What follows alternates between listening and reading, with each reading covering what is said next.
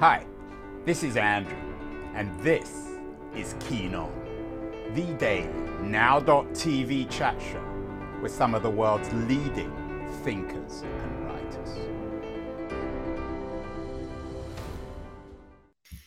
Hello, everybody. It is December the 23rd, 2022. We're almost at the end of the year. Um, we're evaluating the year, and um, there's been some good news on the economic and political and cultural fronts, although on the scientific front, there's some bad news today. According to the Financial Times, um, China estimates that 250 million people have caught COVID in the last 20 days, which is actually an astonishing number.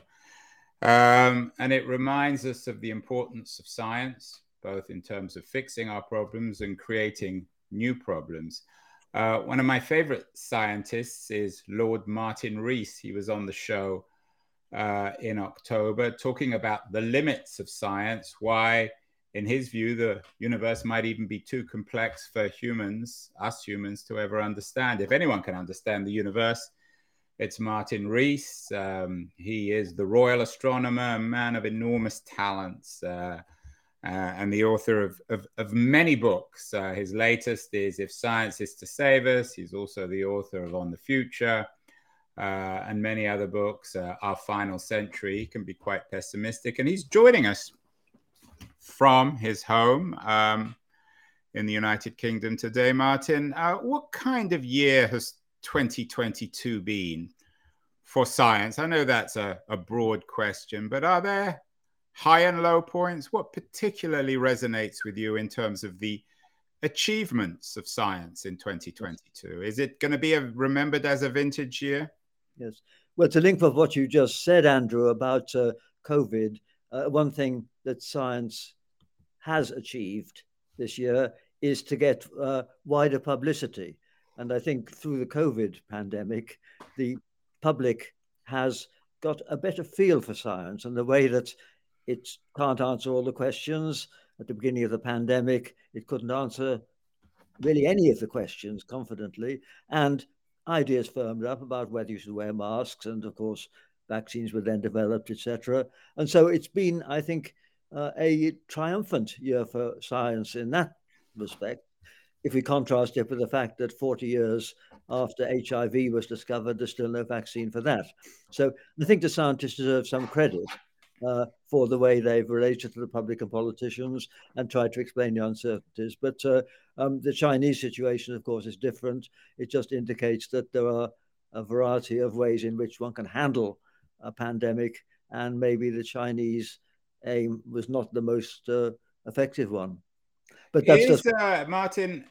Um, is one of the achievements of 2022 the development of a, a universal flu vaccine that can protect us, according to the new scientist, against 20 strains, presumably also COVID. I mean, in the in the not too distant future, will we all be going in for just one shot? This afternoon, I'm getting my COVID and my flu shot uh, yes, together, yes. so there's still no one shot to deal with all these things. Yes. Well, let me say, I'm not an expert on this topic at all, um, but I think that's the way we are heading.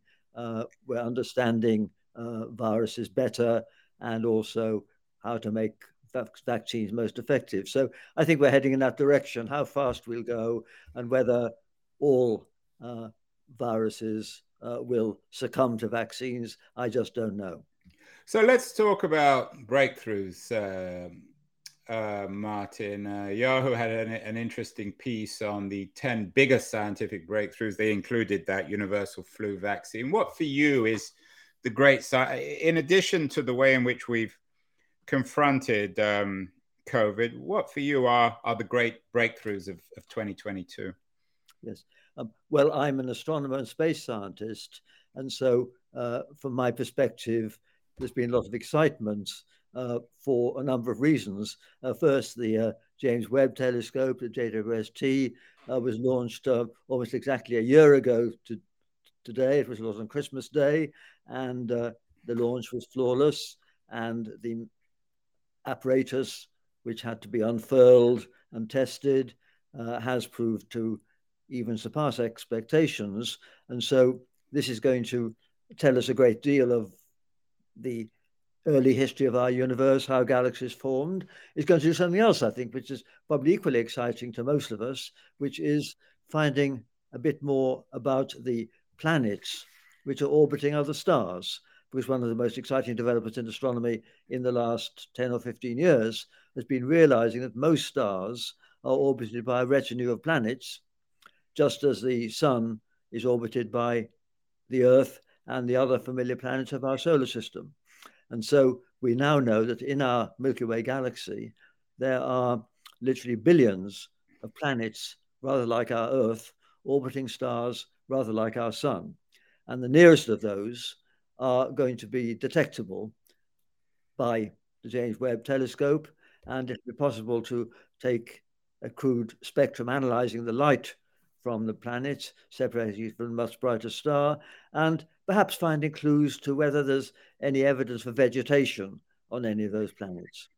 And so that's an exciting development this year. Yeah, we, uh, you and I talked about that uh, last time you were on the show, the limits right. of science. Um, are you guessing, Martin, that this Webb telescope will result in profound breakthroughs in how we make sense of the universe, maybe conceivably even the origins of it? Uh, well, I wouldn't be quite so ambitious. I think if we look back over the last 50 years, there's been incremental improvements, some substantial breakthroughs, and some big surprises, of course. But I think uh, it's going to be important. And the good thing about it is that it'll have a 20 year lifetime. At first thought the lifetime of just 10 years, but uh, because the, uh, the launch of the, uh, the French Ariane rocket was so precisely aimed, the amount of fuel they had to use up in course corrections was less than they had budgeted for, and that means there's more left over for the uh, uh, the little puffs they have to give give whenever they want to change its orientation. So it's got a potential 20 year life ahead of it, and in that time, of course, it'll be joined by other instruments in space and by even bigger telescopes on the ground. Uh, now being built in Chile is a telescope with a mirror 39 meters across. That's really enormous and that'll collect even more light than the James Webb, and that will perhaps uh, give a further push to efforts to understand planets around stars. So uh, the astronomy has developed very much because of advances in instrumentation. Another thing which is important in astronomy and also in other sciences is the greater power of computers um, in two respects. First, straightforwardly to do simulations, to actually uh, uh, simulate how uh, something happens, uh, just as a weather forecaster may try to simulate what happens in certain conditions to forecast the future. And so that can be done with greater precision now. And that helps us to understand how, uh, looking at what the universe was like a long time ago and feeding that in, into the computer, you can then see what the computer says it should look like now. And the good news is that the computer uh, simulations do seem to at least get the present universe quite accurately from evidence on the early universe. So that's an evidence that we're on the right lines.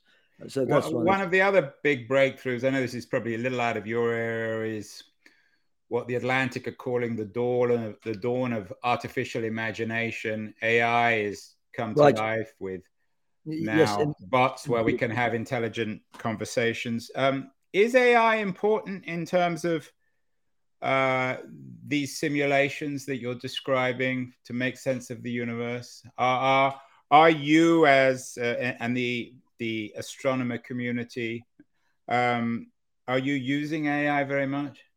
Um, well, uh, huge computer power is being needed to uh, analyze data and to do simulations. Um, AI in a limited extent, because the good thing about AI is it can uh, um, reveal patterns in a lot of data uh, more efficiently than most humans can.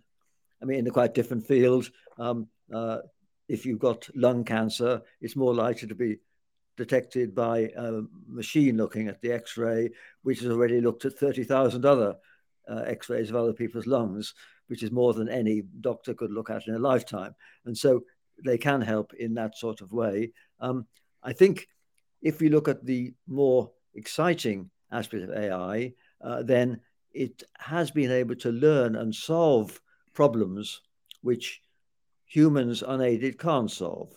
I mean, one in um, an important branch of uh, uh, bioscience is so-called protein folding, uh, to actually understand how very complicated molecules fold up, because the the shape they have is very important for how they uh, operate within cells. And this is a technology where the machines have already done much better than even the best human beings in uh, identifying and predicting correctly the, the structure. So that's one case where they have. And, uh, and I, being interested in um, fundamental physics and string theory, uh, look forward to the day when a machine will be able to uh, surpass any human and perhaps do calculations to test whether these theories are correct in a way that no human could in a lifetime.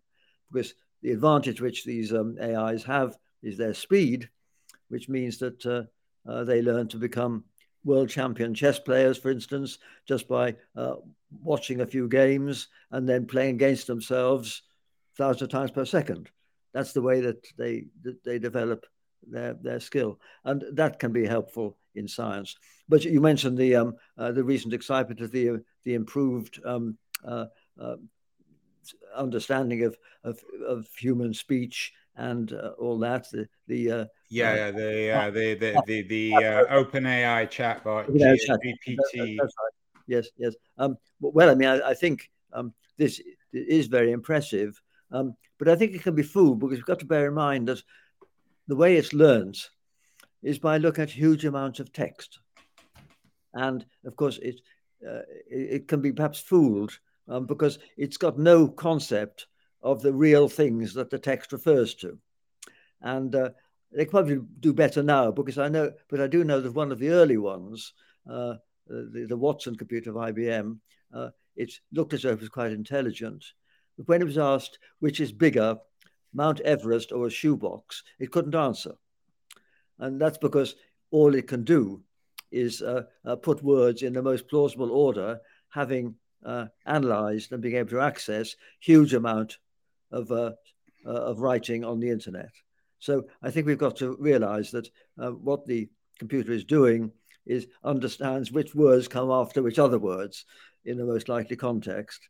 And that is in itself enough to be able to write plausible prose. But it doesn't really mean that the machine is understanding anything or really has any concept of the real physical world yet. And that's why uh, it's a very long way uh, from the kind of intelligence we have as human beings. Martin, one of the big stories of the year is nuclear fusion. Yes. Um, uh, scientists, according to uh, one American publication, announced that a nuclear fusion breakthrough. Is this true, and how significant is it? Well, it's certainly a breakthrough. It's a target that people have been aiming at for a long time, which is to uh, get out more energy than you pump in. Uh, and, and therefore uh, have a net gain of energy. And that's true in a sense of what's been done by these guys at Livermore. Uh, but it's a very, very long way from that to making any kind of uh, practical nuclear fusion. Um, well, the, I've mentioned two or three things. First, um, the um, energy which they got from the mini explosion um, resulting from crashing together uh, something with uh, powerful lasers um, was more than the energy that actually went into the little capsule being compressed. But it still was nowhere near the amount of energy needed to fire up these huge lasers, which were needed to uh, uh to squeeze the uh, uh, particle, the, the, capsule containing the fusion material in the first place. So that's a long way to go. And the other point is that it's not at all clear that fusion by this kind of technology can be scaled up because what they're doing up till now is uh, making one of these little explosions every two weeks. If it's to be an effective power source, they've got to do this same thing 10 times a second and uh, avoid the whole thing getting too hot, etc. And that's a long way to go. So even though this is a significant step in a particular branch of technology, which incidentally is a branch of technology we mainly developed to test nuclear weapons uh, rather than for fusion power, um, then it's a long way to get fusion power from this technique, and I would still bet that we will get fusion power, but it'll come first from a different technique, um, the so called magnetic confinement technique, which has been studied for decades. And is getting better. And incidentally, AI is helping there because the problem in uh, any fusion machine is to confine a very, very hot gas and stop it escaping. And it can be confined by very strong magnetic fields. But the problem has been that the magnetic fields um, develop instabilities and uh, the hot gas leaks out within less than a second. And that's no good. But there have been some uh, tests which show that AI can actually observe where the uh, magnetic field is going most unstable and apply some correction so as to stabilize it. So there again, uh, we are hoping for incremental improvements, um, but it's not yet the case that any magnetic confinement uh, um, instrument has uh, generated more power than it needs. Martin, let's go back out in space, your particular field. Uh, lots of stories about technology or science that will allow us to alter asteroids' motion in space. This sounds science fictional. Is it true? Were there major breakthroughs in that field? If we find an asteroid that's about to crash into Earth, do we have the technology now to divert it? Well, I think we, for a modest size one, we do. I think this was a, a rather neat experiment, um, which I think was well worthwhile, uh, which uh, uh, found a s- small asteroid, one about 150 meters across, orbiting a bigger one. And what they did was they um, uh, zapped the uh, smaller one and obviously gave it a kick. And so that slightly changed its orbit around the larger one. And even though the kick it gave it was small, changed its speed by only few millimeters per second or something like that, then they were able to check that they'd done this because that has a cumulative effect on the orbit around the other asteroid. So they could actually work out how big a kick they'd given it. And that showed that this technique um, does actually have an effect. And you ask, is, is this l- large enough to actually protect the Earth? Um, well, if you uh, detect a small asteroid um, uh, a few years before it's predicted to hit the Earth, then you only need to give it a tiny nudge at that time in order to deflect it enough that it'll miss the Earth. And so uh, there is a category of uh, potential impacts which could be um, prevented by this kind of technique. So I think it's worthwhile doing. But having said that, um, let me emphasize that uh, asteroid impacts are rare and they're not what keeps me awake at night. But on the other hand, to spend about $300 million, as NASA did, on this interesting experiment, which is an insurance policy, as it were, that we could scale it up if necessary. I think that's worthwhile. And that's one of the interesting things we've learned last year. Um, talking about keeping you up at night, Martin, uh, you're the author, of course, of Our Final Century. Very briefly, what is or what has been keeping you up at night as a scientist in terms of concern about the future of our species and the planet in 2022? Yes. Mm-hmm. Well, I think my my line since I wrote my, my first book called Our Final Century is that um, we can be scientific optimists, but political pessimists. I mean, I think I'm very optimistic as a scientist that uh, uh, we are um, understanding the world. We never understand it completely, but we are understanding uh, the world better and better, and that allows us to um, make cleverer gadgets and deal with uh, health problems, etc., and uh, produce a better world.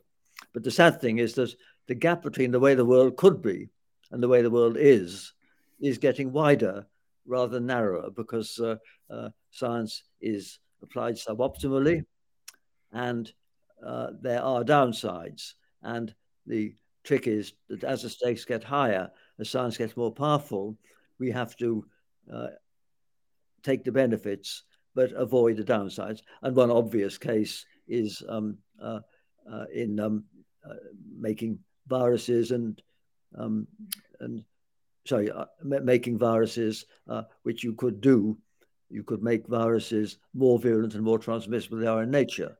Now, that's something which people are already doing in order to understand the viruses and to make better vaccines against them.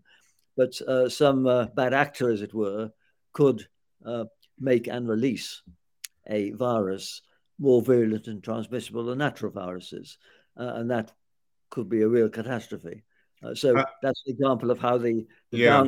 scientific knowledge um, can be catastrophic. And we've got to make sure that we can harness the knowledge benignly to um, make better vaccines, as you said earlier, uh, and avoid any bad actor uh, trying to use the same knowledge to simply make a virus more deadly.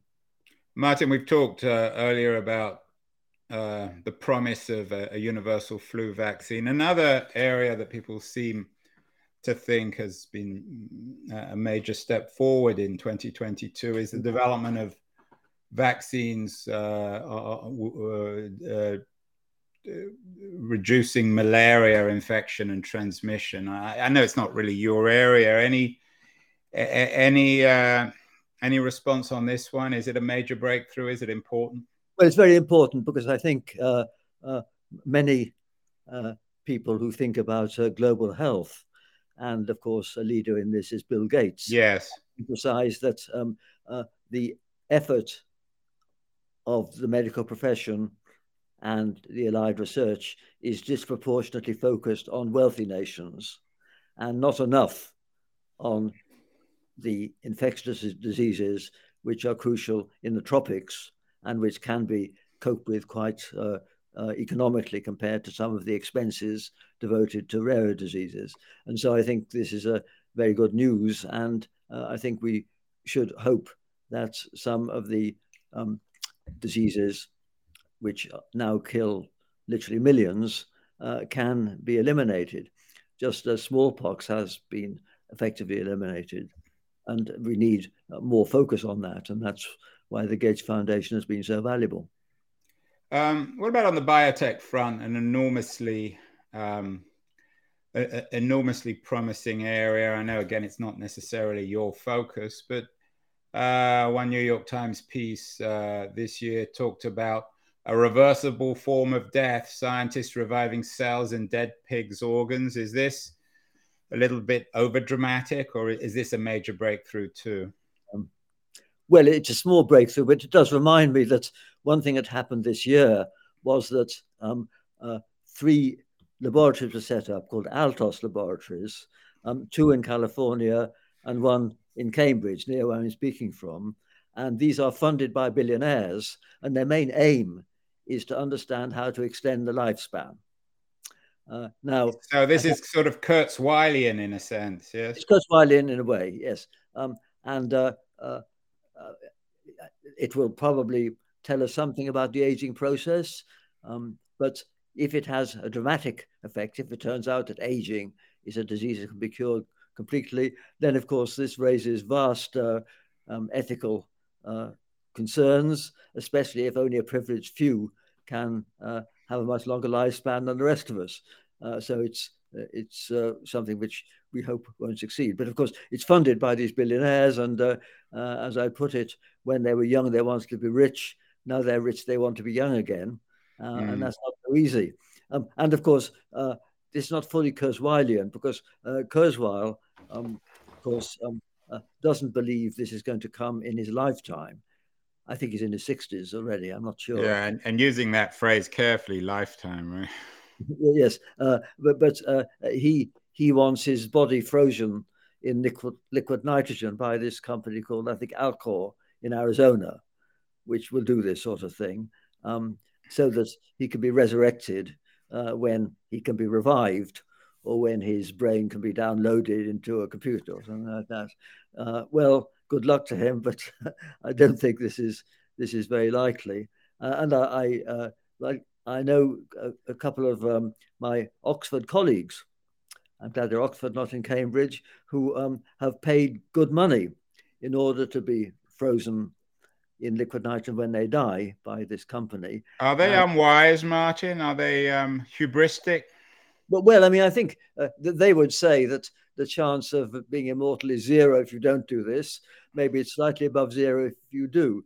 Um, but uh, uh, I think it's it's uh, unlikely. Um, uh, I tell them I'd rather end my days in an English churchyard than in a California refrigerator.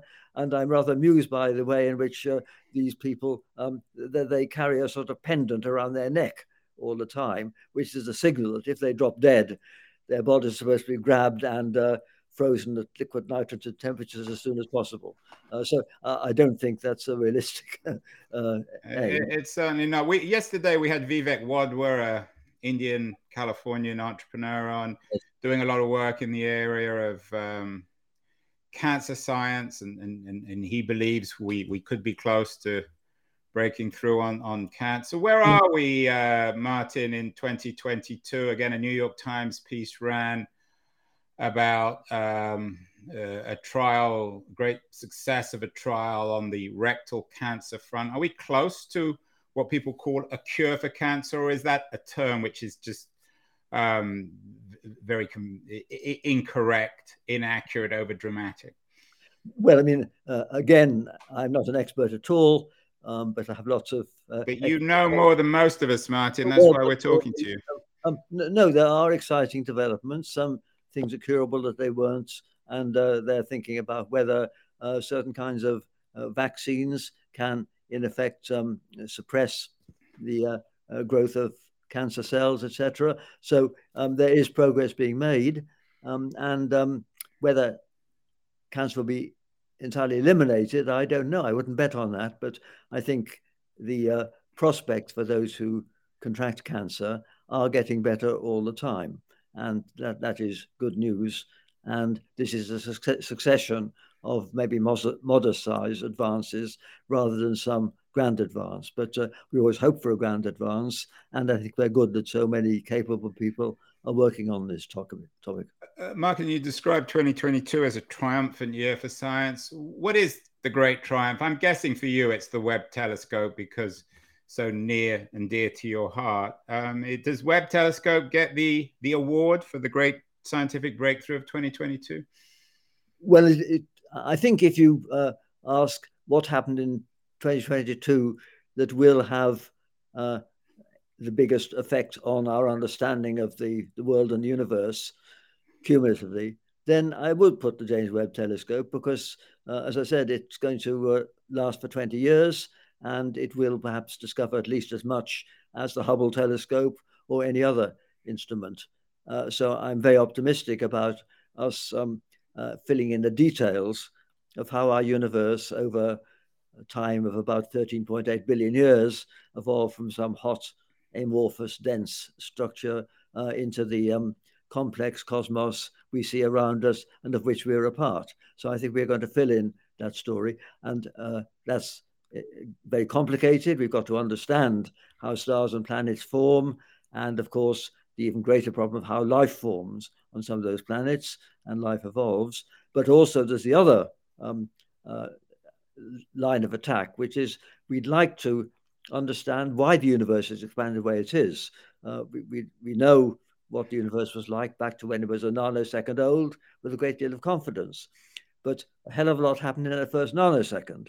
And we'd like to understand that. And the problem is that the conditions then were so extreme that we don't have a foothold in experimental physics.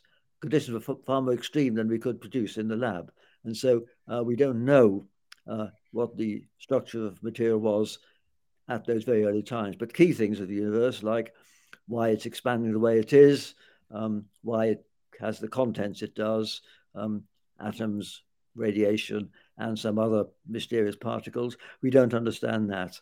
And uh, there again, that's something where we can hope for another big step forward because um, when I was starting my research 50 years ago, it wasn't clear whether there'd been a big bang at all. Whereas now uh, I could talk about the first second of the universe with as much confidence as a geophysicist can uh, give when they speak about the early history of our Earth. That's been tremendous progress. And so in the next 50 years, let's hope there is some more. But of course, um, as I think we mentioned in our earlier conversation, there could be some uh, uh phenomena which are um, either never observable in principle or which are just too difficult for us to understand. Um, these could be processes that are important in the early universe.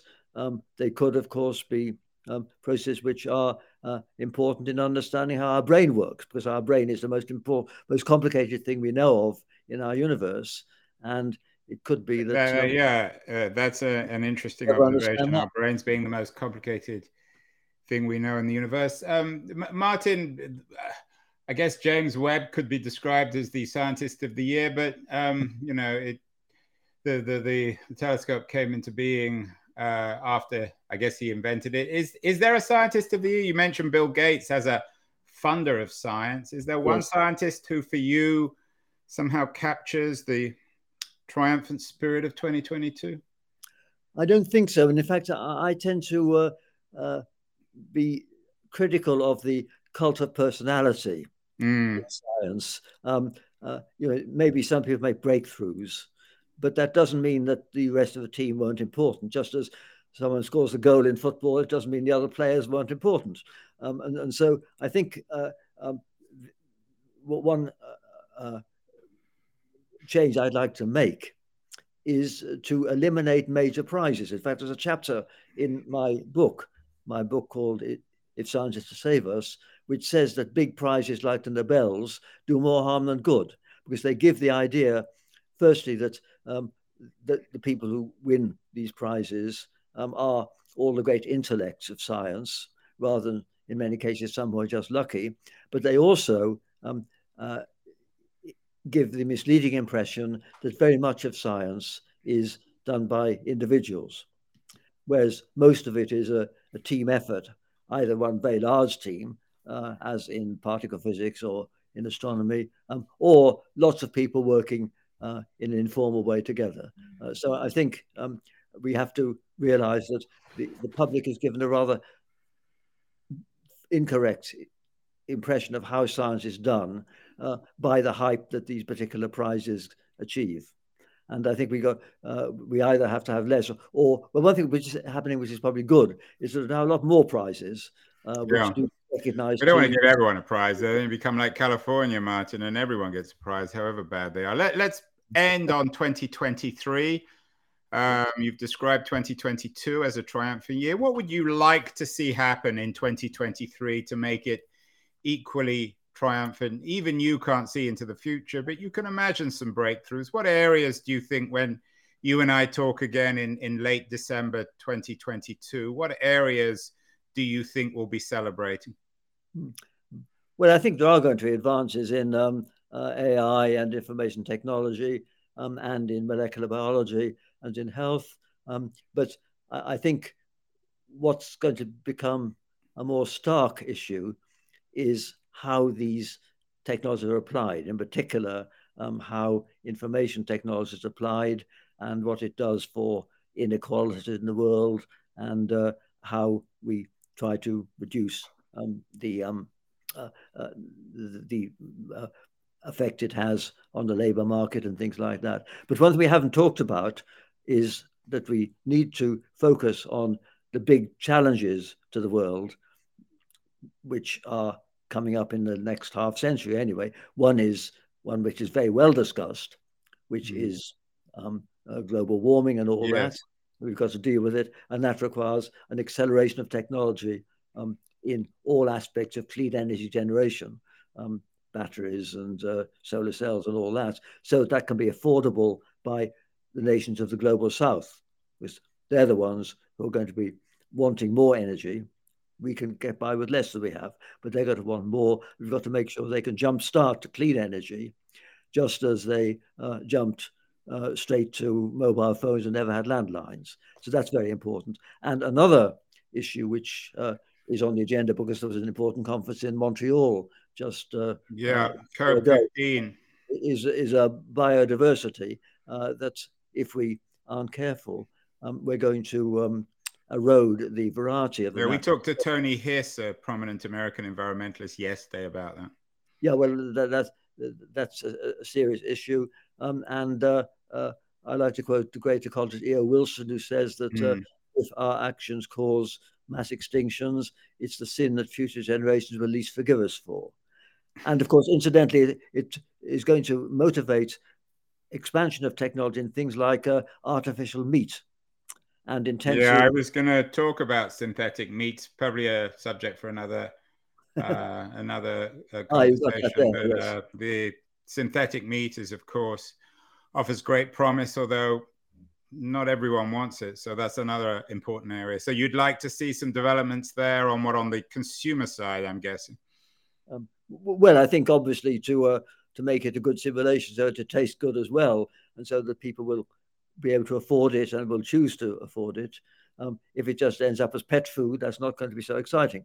Um, so we, we, want to make sure that it um, uh, uh, can really uh, reduce the need for, uh, for for beef in the traditional way, and also I think we want very much to um, ensure that we can have intensive, sustainable agriculture. So if we don't need to encroach too much on on natural forests and can meet the target set at Montreal of uh, keeping a fraction of the world uh, in its natural state. Excellent.